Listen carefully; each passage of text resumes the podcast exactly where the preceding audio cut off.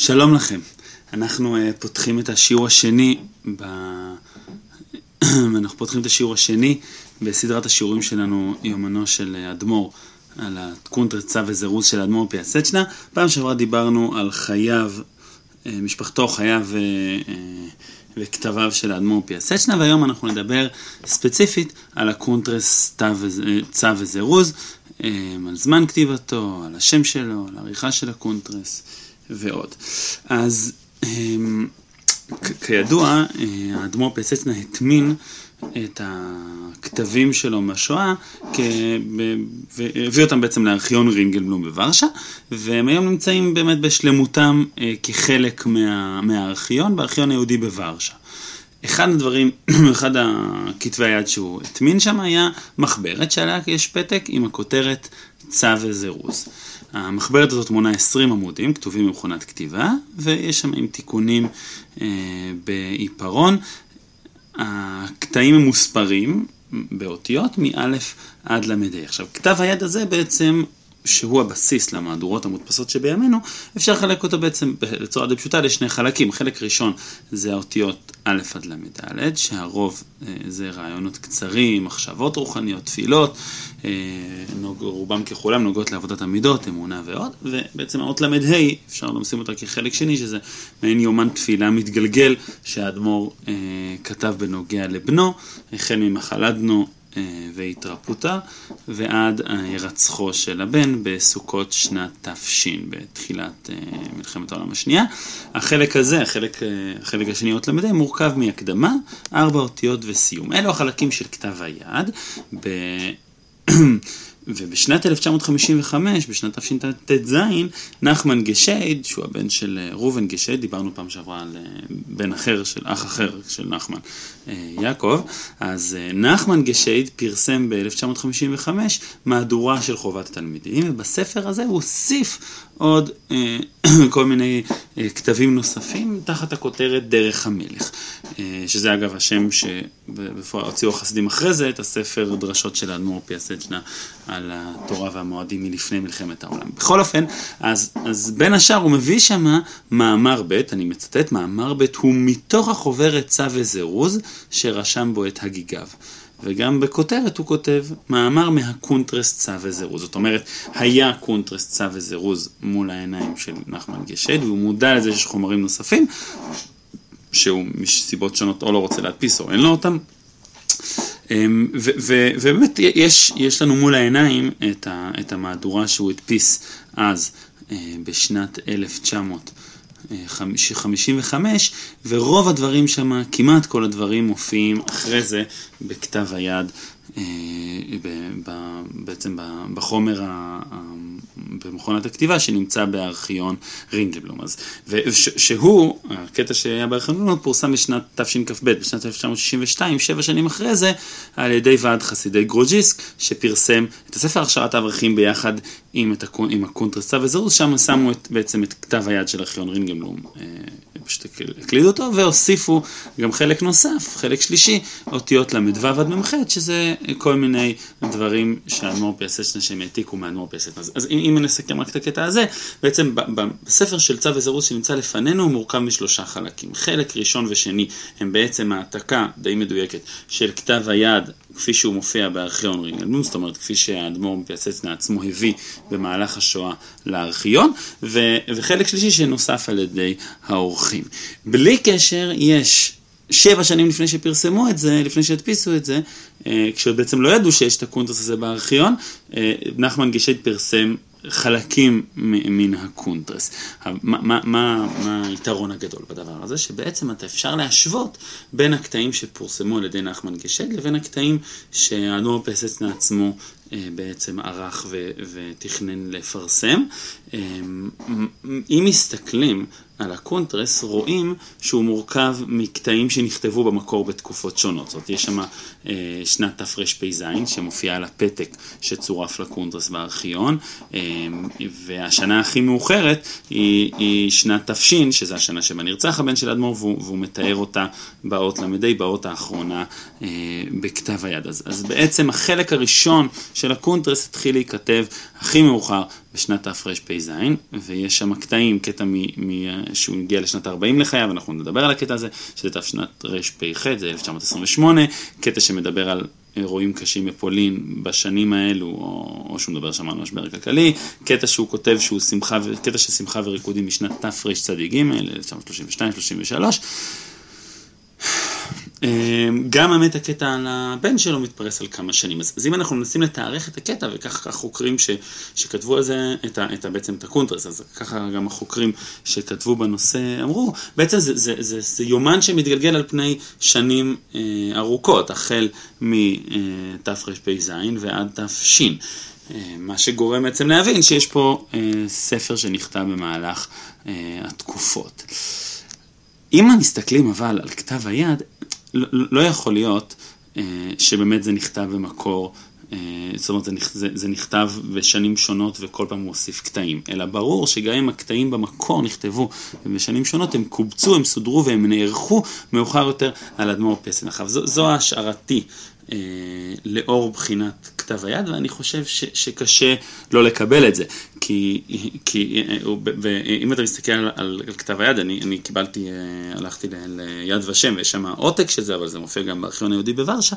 אה, בעצם יש קטעים שכתובים במכונת כתיבה, ברצף אחד, מחולק לקטעים, ממש אה, אה, אה, לא סביר שאדמו"ר פיאסצ'נה בעצם כל, שמר מכונת כתיבה ספציפית בשביל הקונטרס צו וזירוז, וכל פעם שהיה לו משהו לכתוב, הוא פשוט הקליד את זה. לכן ברור, ואני אתן גם עוד ראיות והשלכות נוספות לזה, ברור בעיניי שהקונטרס עבר עריכה. עכשיו, זה, זה מאוד חשוב, כי בעצם יש לנו מול העיניים קונטרס, זה הקונטרס שיש לנו, שמודפס. יש לנו מול העיניים קונטרס, שאדמו"ר פיאסצ'נה עבר עליו, זאת אומרת, קטעים שהוא כתב בעבר, הוא עבר עליו וערך אותו והגיש אותו. אז מה שיש לנו מול העיניים זה איך שאדמו"ר פיאסצ'נה רצה שיראה הקונטרס. מה שיש לדוגמה בקונט, בקובץ שנחמן גשייט פרסם, יש את איך שזה היה נראה לפני שאדמו"ר פרססנה ערך. עכשיו, אנחנו יכולים להשוות, אני עשיתי את זה על חלק מהקטעים, ואנחנו, ואנחנו נעשה את זה במהלך הלימוד שלנו, אפשר להשוות ולראות קטע שאדמו"ר פרססנה כתב כפי שהוא רצה שייראה בעינינו במהלך השואה וכפי שהוא שם בארכיון רגלנו, וקטע כפי שהיה כתוב לפני זה, ואתה יכול לראות, אפשר לראות כל מיני שינויים, ולראות, אה, אוקיי, אז בהתחלה הוא כתב ככה, ואחרי זה הוא ערך, הוא שינה את זה, והפך את זה להיות אחרת. כמובן, יכול להיות דברים שנוגעים לטעויות העתקה וכדומה, אבל, אבל בגדול, אנחנו יכולים בעצם לראות, לעקוב אחרי השינוי שאדמו"ר פיאסצ'נה עבר אה, בדברים. אני אתן רק דוגמה אחת, יש קטע מאוד יפה על שמחה שאדמו"ר פיאסצ'נה כתב ומופיע בקונטרס כפי שפרסם אותו נחמן גשייד, וזה לא מופיע בקונטרס שאדמו"ר פיאסצ'נה בעצם ערך והכניס לפרסום. זה מעניין באמת לחשוב למה, אולי זה קשור לזה שהוא ערך את זה במהלך השואה. אז, אז אם כן, האמירה המרכזית שאני רוצה שנלך איתה ונראה גם את ההשלכות שלה היא, הקונטרס צו וזירוז נערך על ידי האדמו"ר פיאסצ'נה במהלך השואה בזמן כלשהו בין שנת תש לתש"ב, אה, ואז אה, בעצם מה שמול העיניים שלנו זה דברים של אדמו"ר פיאסצ'נה שנכתבו בתקופות שונות אבל עברו עריכה במהלך השואה. אמ, אפשר לחזק את ההערכה הזאת לאור קטע הסיום. קטע הסיום של האות ל"ה בעצם של החלק השני מתחיל במילים ועתה אני יושב דומם, כן? וזה פה הוא מתאר בעצם את, הפטירה של הבן שלו, שנהרג בהפצצות על ורשה. זה מופיע מיד אחרי קו מקווקו כפול שחוצה את הדף ומפריד בין קטע הסיום לבין סוף האות ד'. הקו הזה אגב נשאר בהדפסות הראשונות של צו וזירוז, אבל בהדפסות של ימינו הוא כבר לא מופיע. אז מי שמסתכל בספר מול העיניים שלו, אז אם יש לו ספר בהוצאת פלדהיים, אמ, של הכשרת האברכים בהוצאת פלדהיים, אז זה כבר, אה, תשע"א וזה, זה כבר לא מופיע שמה. אה, זה, זה חבל כמובן, כי, כי זה, הקטע הזה מופיע בכתב היד, אה, במה שכתוב במכונת כתיבה, ובעצם מראה שעד לפני זה כתוב, כתובים הדברים בעבר, ובאמת הוא, הוא חלק מהתיאורים זה תיאורים ברורים שהוא מתאר על דברים שקרו בעבר, והקטע הזה מתאר בעצם את, ה, את ה"ואתה", מה שקורה עכשיו, בימים, בזמן שבו האדמו"ר פסחנה כותב את הדברים. אמ, אז, אז כאמור, המהדורה של נחמן גשד משמרת בעצם את הנוסח שהיה לאדמו"ר לפני העריכה, והמהדורה שלנו מול העיניים בעצם מראה את ה... את ה את הצו וזירוז כפי שמופיע לנו מול העיניים. אנחנו נשתמש בזה הרבה במהלך הלימוד שלנו, כי כל קטע שאנחנו רואים מול עיניים, בעצם זה קטע שהאדמו"ר בסטנה כתב אותו בשנה מסוימת, ואז עבר עליו וערך אותו וש... והתקין אותו ל... בעצם במכונת הכתיבה להדפסה, לפעמים אפילו הוסיף הערות, אה, דבר שיכול ללמד אותנו על דברים שהשתנו אולי אצל האדמו"ר בסטנה, דברים שעכשיו הוא רואה בפרספקטיבה אחרת, כמובן דברים שהוא החליט לשים בקונטר, זה דברים שנראים לו חשובים אה, גם אחרי הדברים שהוא עבר ולא רק לזמנם. אה, ניתן עוד דוגמה שהשתנתה, באדמו"רה של נחמן גשד אין חלוקה לאותיות, לאור זה שהיה עריכה, כנראה החלוקה לאותיות נעשתה בזמן שאדמו"ר בסטנה ערך את הדברים.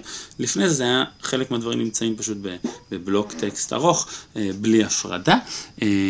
כמובן שכמו שאמרתי, יש מן הסתם קטעים שהושמטו, כמו הקטע ש, של השמחה, או וקטעים נוספים שעלו, נוספו, ירדו, חלק מהדברים הם נוספות שנועדו להעביר או, או לעדכן דברים, ו, וחלק הם, הם דברים שממש אה, אפשר לראות שינוי. אה, אנחנו נראה את זה בקטע ממש הראשון שיש לנו מול העיניים, שלא מופיע בנוסח של נחמן גשד, ואפשר לטעון, ונטען את זה בעצם שבוע הבא, שהוא סוג אה, של הקדמה. אה, אני, אני חושב שהדבר הזה גם מסביר את הפתק. אה, כאמור, יש פתק שמופיע בכתב היד, פתק שהוצמד לקונטרס, והוא פורסם לראשונה על ידי רב דניאל רייזר בהקדמה לספר דרשות משנות הזעם, שם יש שם גם ביוגרפיה קצרה על האדמו"ר, ושם הוא פרסם גם את, הפתק. הפתק מופיע גם בארכיון, גם ביד ושם וגם בארכיון, כאילו העותק מופיע ב, ביד ושם והפתק עצמו נמצא בימינו בארכיון. אה, בפתק שמה מופיע, נכון, אני אקריא גם את ההמשך של הפתק אחרי זה, אבל מופיע שכתוב שנת תרפ"ז, ואז אה, זה, זה נמחק אחרי זה. עכשיו, דניאל רייזר אומר, אה, אולי בעצם הוא התחיל לכתוב את זה בתרפ"ז, כשאז שהוא ראה שזה ממשיך עוד שנים ועוד שנים, הוא מחק את זה. בעיניי, בעיניי זו טענה אה, אה, פחות מסתברת, אה, ש, שמכל הקונטרס שהתחיל בתרפ"ז הוא שמר את הפתק הראשוני, לא כתב פתק חדש. אני חושב שברגע שמבינים שה, שה, שהקונטרס הזה הוא עבר עריכה במהלך מהלך השואה, אז הפתק הוא בעצם פתק שהאדמו"ר הצמיד אליו אחרי סיומו, כדי להעביר את המהות של המחברת, ושם הוא כותב את הכותרת צו וזירוז, ומסביר מה זה צו וזירוז, וגם בהתחלה אולי הוא רצה להראות את השנים שבהם נכתב, אולי אחרי זה הוא ויתר על התיארוך אה, של הקונטרס, ובאמת הוא החליט לתארך רק, אה, רק קטעים ספציפיים. אה, לאור זאת הפתק באמת נכתב לקראת מסירת הקונטרס לארכיון רינגלבלום ולא בראשית כתיבתו. יש, אני אומר את זה ככה בזהירות ואנחנו נאריך בזה יותר, אבל יש גם בקונטרס חזרה על כל מיני חששות שקשורות לסוף החיים. מה יקרה אם אני אמות? מה, איך אני אעמוד מול הקדוש ברוך הוא בסוף החיים שלי כשלא תיקנתי כך וכך. עכשיו, זה דברים שחלק כן מופיעים, לפחות חלקם בקונטרס המקורי נקרא לזה אצל נחמן גישד, אבל העובדה שהוא עורך בזמן השואה, אני חושב שאפשר לשער שזה הגביר את הנטייה שלו להכניס קטעים של פחד מפני המוות. ובכלל, ראוי להתבונן בקטעים האלה כפי שנעשה באחד השיעורים בהמשך. כמו שאמרתי, גם האות א' ש, ש, של הקונטרס היא, היא מוארת באור חדש, לאור זה שיש, אה, שיש עריכה. אז, אז אם ככה, הדבר הראשון, המרכזי והחשוב שאני רוצה שנשים לב בשיעור פתיחה, זה, זה בעצם שהקונטרס הזה עבר עריכה. אה, וקונטרס שעבר עריכה הוא כמובן קונטרס שנועד שנראה אותו כפי שהוא עכשיו, אבל הוא גם יכול ללמד אותנו, כאמור, על דברים שהשתנו, נוספו, ירדו במהלך השנים ובזמן השואה, כשאדמו"ר פיאסצנה יושב, וסתם לדמיין את המחשבה הזאת, וזה ודאי נכון לגבי... לגבי הכתבים שלו, של הדרשות שלו בזמן השואה עצמה, אבל הוא ישב וערך את הכתבים שלו בזמן השואה, את הכשרת האברכים הוא עורך בזמן השואה, ואת צו וזירוז, הוא מקליד את, את הקונטרס מחדש בזמן השואה, בזמן אה, הצרות והקשיים שהוא עובר, וזה דבר היה חשוב לו אה, מאוד. כפי שגם מופיע במכתב שהוא צירף לדברים שהוא הביא לארכיון, חשוב לו מאוד שהדברים האלה יישמרו וילמדו ויעברו הלאה, אה, ואנחנו זוכים ללמוד את הדברים שלו, אה, של האדמו"ר, כפי שהוא אה, רצה שנלמד אותם. הקונטרס צו וזירוז לא מוזכר בשמו בכתבים האחרים של אדמו"ר פיאסצנה, חוץ מפעמיים שאני מצאתי. פעם אחת יש שיחה שמודפסה, היא מודפסת בימינו בספר דרך המלך, אה, מתוארכת לשנת תרפ"ח, שיחה לתלמידי הישיבה. זאת אומרת, אה, הדפיסו וכתבו שם שנת תרפ"א, אבל כבר אה, צבי לשם ואחרים ציינו שלא יכול להיות שבשנת תרפ"א, כי הישיבה עוד לא הוקמה בשנת תרפ"א, אה, ולכן, שהיא הוקמה בשנת תרפ"ג, לכן אה, זה תרפ"ח, ובאמת גם אה, כתב היד, כפי שדניאל רייזר מביא אותו בספר שלו בעמוד 41, אז הוא מביא צילום של כתב היד, ושם כתוב מפורש שזה תרפ"ח.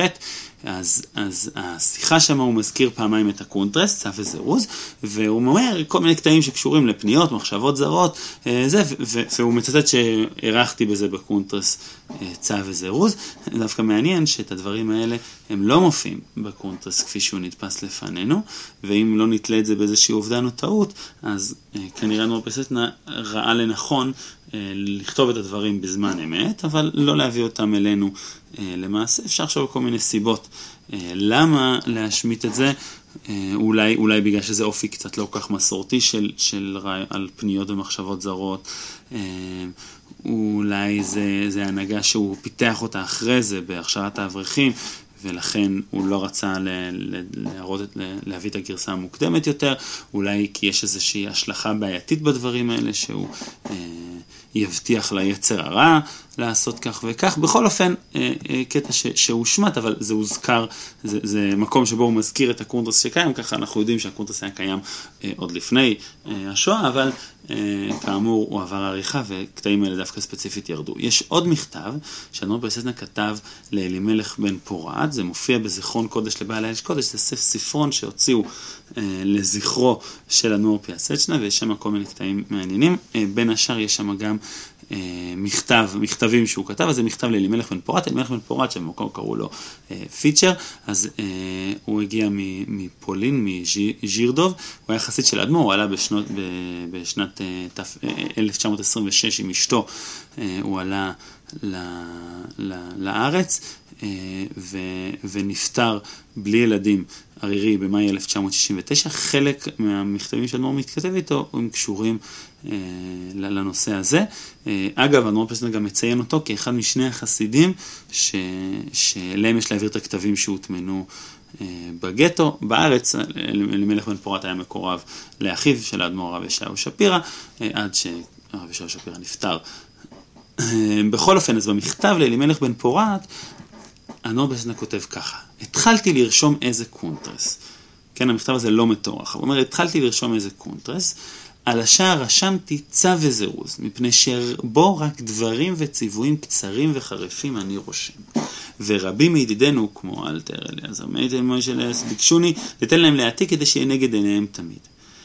ואז הוא אומר לו, חבל שככה הפסקת את הקשר עם הידידים שלנו, ואם אתה מגיע, אז אני בכל אופן מעתיק לך קטע מתוך, מתוך הקונטרס. אז האדון שאתה קורא לזה קונטרס, הוא רשם שם צו וזירוז, והוא גם מסביר למה הוא קורא לזה צו וזירוז.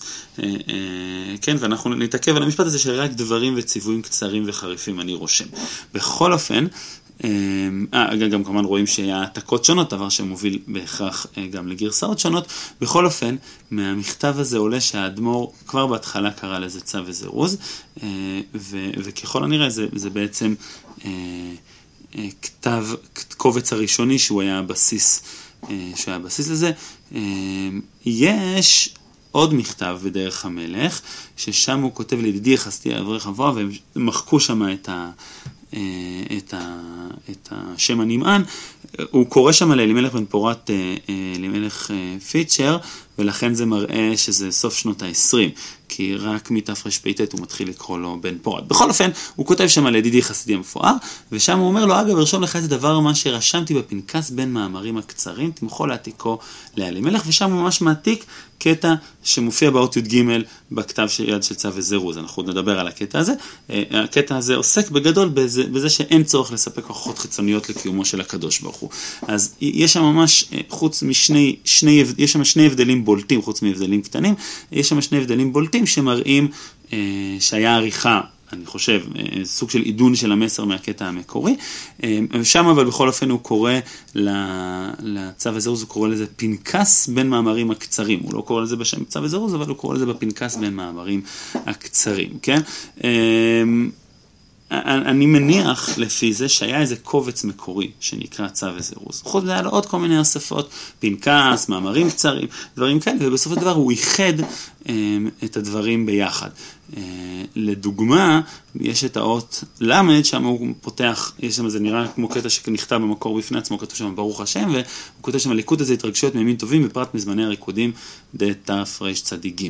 אני חושב שזה מראה שזה היה קטע שהיה במקור נפרד. אז בכל אופן, הצו וזירוז, או או הקבצים הקצרים, הקונטרס כלשהו, מוזכר כבר אה, מסוף שנות ה-20 והלאה במכתב, בכתבים של אדמו"ר פיאסצנה, אה, מופיע ככה מדי פעם, הוא מעתיק איזה קטע משם, אה, שולח לתלמידים שלו ועוד. אז, אז בכל אופן, אז למה נקרא הקונטרס צו וזירוז? אז בואו נעבור על דברים שראינו ונוכל לראות אה, אה, למה הוא נקרא צו וזירוז וממילא מה מטרת הקונטרס. אז בכרטיס שהוצמד לכתב היד של הקונטרס, זאת אומרת שככה הוא הגדיר אותו כשהוא נתן את, את הקונטרס לארכיון רינגלבלום, כתוב פתגמים הכוללים כללים ומאורעות הנפש בעבודת השם. שוב פעם, פתגמים הכוללים כללים ומאורעות הנפש בעבודת השם. פתגמים, רעיונות, הם כוללים כללים ומאורעות הנפש. כן, אז יש פה איזה, חלק מהדברים בעצם זה כללים, זאת אומרת איזה שהם אמירות, תובנות בעבודת השם, אה, וחלק זה מאורעות הנפש, דברים שעוברים עליו. באמת, אה, אני חושב שזו הגדרה אה, קולעת של, של הקונטרס, באמת חלקו יש בו תובנות ורעיונות, וחלקו הוא פשוט משתף בדברים מסוימים שקורים עליו. כמובן שגם בדברים האלה יש, יש תובנות, אבל אפשר לקרוא להם באמת מאורעות הנפש. אוקיי, אז זו הגדרה כפי שהאדמו"ר פיאסצנה בעצם מגדיר אה, את הדברים ב, בעצמו, ב, ב, בפתק שהוא מצרף לקונטרס שהוא מביא לארכיון. זה אחד. במכתב שהזכרנו לפני זה לאלימלך בן פורת, הוא אומר שהוא קרא לזה צו וזירוז, מפני שבו רק דברים וציוויים קצרים וחריפים אני רושם. אוקיי? אז צו וזירוז, דברים וציוויים, וזירוז, הייתי אומר, זה מקביל לביטוי קצרים וחריפים.